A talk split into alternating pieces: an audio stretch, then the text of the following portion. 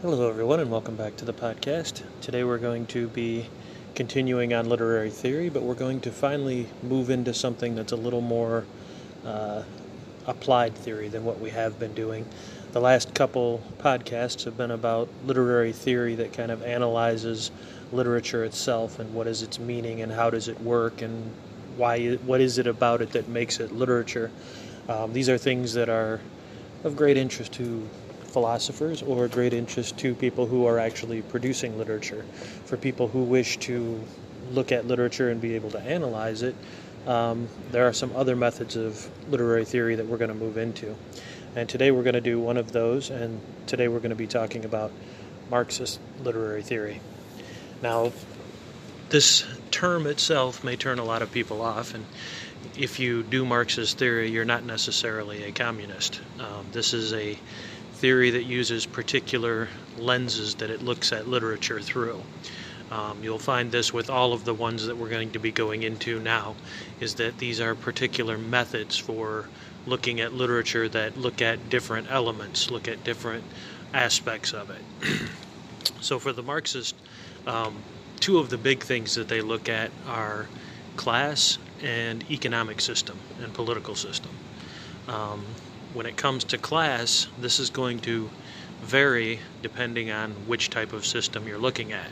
You can apply Marxist literary theory to feudal system, to capitalism, communism, socialism, or any other uh, system that has uh, classes and has uh, economic and political systems. So when you are looking at class, for example, in something written during the time of the feudal system. It can help you to understand why certain characters behave the way they do. It can help you to understand why certain things um, happen and why they happen the way they happen. For example, if you're reading a story and it's set in the feudal system, and you have a peasant standing alongside the road, and a nobleman comes up and slaps the peasant and says, Be here tomorrow so I can slap you again. And tomorrow comes and the peasant is standing there waiting to be slapped. Now, for most of us, we would think this is pretty ridiculous. Why would this peasant put up with this and not just slap the nobleman back? But under the feudal system, were a peasant to strike a nobleman, this would be considered an act of rebellion. It would, at best, uh, the peasant would end up in prison, possibly end up being executed.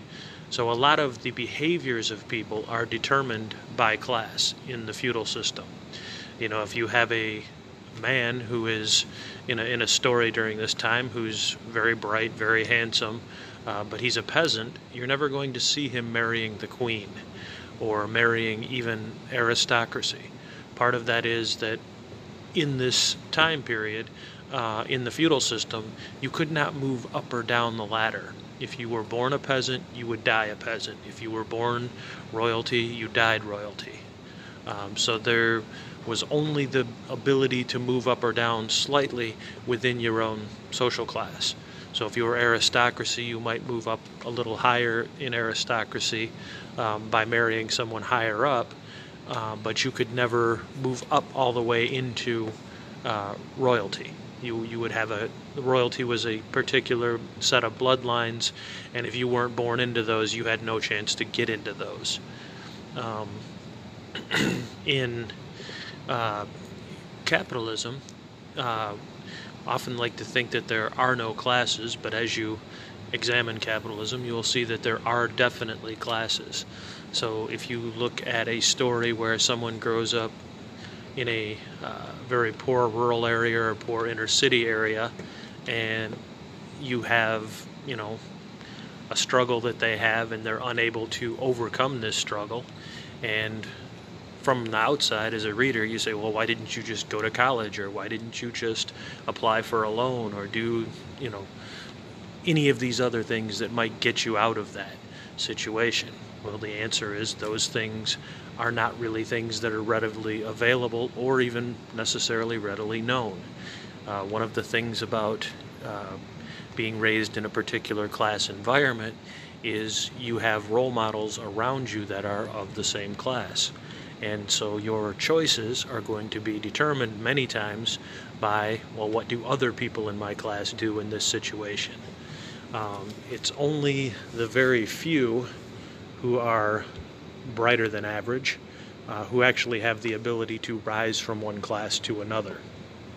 Um, capitalism does have a little more room for social mobility, but not as much as we would like to believe. Uh, odds are, if you're born in the lower class, you will probably die in the lower class. Odds are, if you were born in the upper class, you will probably stay there. Um, mainly because you will be going to better schools, you'll be knowing families that are connected to wealth in different areas, and you have many more opportunities for advancement and for re- reestablishing your presence. For example, one of the advantages of schools like Harvard and Yale for the people who go there is not necessarily that the education is that much better than the other colleges, but the people who are there are parts of very wealthy elite families. And so as you co- commingle with fellow students, with professors, you are meeting people who are stationed in the upper uh, levels of society, which means they can open doors for you. You know, being on a first name basis with someone who is big in the banking business is going to make it much easier for you to get large business loans. It's also going to make it easier for you to know how to get those loans. so it in a, in a lot of ways class even under capitalism will establish your opportunities or lack thereof. Now the only class that really seems to have much ability to move up and down to a good degree is the middle class. They have a pretty good ability to move up or down the ladder. And this is partially because middle class people generally have a wider range of people they will know. They will know a few people from the upper classes, they will know a few people from the lower classes, and so they will have a broader base um, from which to base their understanding.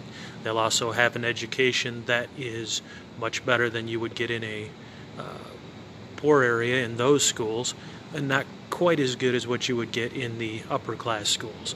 But it does give you some ability, if you're above average in intelligence, to move up the ladder. now, one of the critiques that Marxist uh, criticism aims at capitalism is that capitalism often leads to alienation. And alienation is basically where you are not able to be in the present. You're not able to be connected to the rest of the world. Um, for example, it creates alienation in wealth, um, regardless of how much you have. Because no matter how much money you have under capitalism, you still are supposed to try to get more. If you're the wealthiest person in the world, you can't just stop earning money um, because the person behind you will pass you up and then you will no longer be the wealthiest person in the world.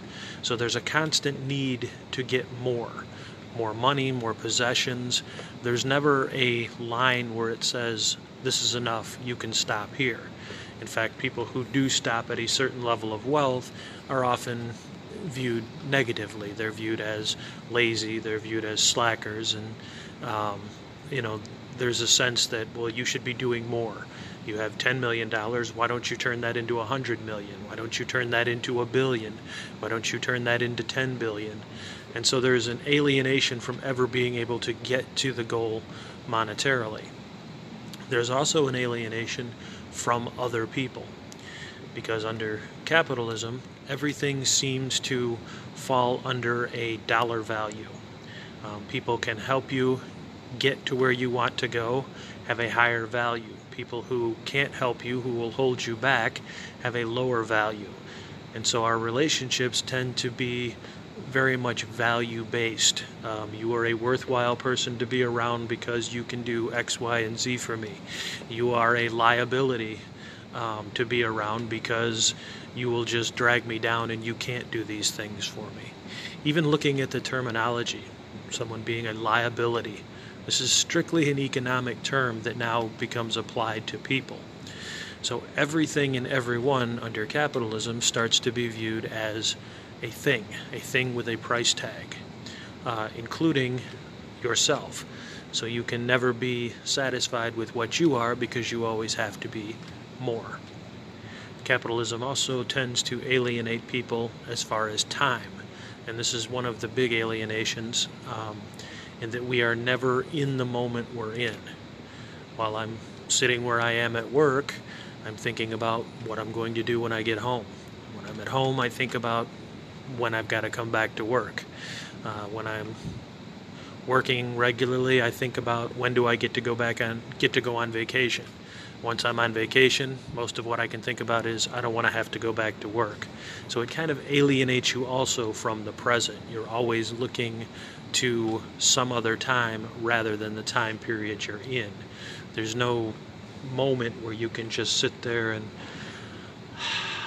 breathe and experience the now. You always have to think about where you're going next. Um, this alienation causes anxiety. You know, if we're alienated from everyone and everything and alienated even from ourselves, this is not a pleasant state to be in. You're in a constant state of agitation and anxiety because you don't have the ability to just relax and breathe in the now. So when you look at um, works that are written under capitalism. One of the ones that comes to mind in particular, uh, for me, is Death of a Salesman. Um, Willy Loman is the main character in Death of a Salesman, and he's never in the present. Willy is always either flashing back into his history or he is thinking about some grand future that is going to occur. Um, he's never allowing himself to just sit and experience the moment he's experiencing. Everything is delayed. And Willy also um, sees himself as a failure because he didn't turn out to be extremely wealthy. And that's the goal of capitalism. You have to be wealthy. You're either number one or you're the first loser if you're number two. Uh, Willy is unable to see the things that he actually did, um, such as maintained his home throughout the Depression when most other people lost their homes, um, and managed to do it in a business that suffered greatly during the Depression uh, as a salesman. So it never allows him to be satisfied with who he is, where he is, or what he has. And this leads him to um, have breakdowns in all of his relationships his relationships with his son, his relationships with his wife, and his relationships with himself. Um, I'm going to break off uh, for now on this. I don't want to go too deeply into these, but as we go through with some of these podcasts, I will be doing more in depth analysis of particular pieces of literature using the various uh, types of criticism that we'll be talking about.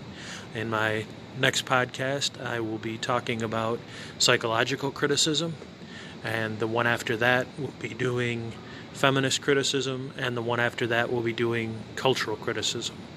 Uh, and from there, we will go into much more depth on particular pieces of literature so that you can see how these work out in actually applying them. I hope you are all doing well, and I will talk to you soon.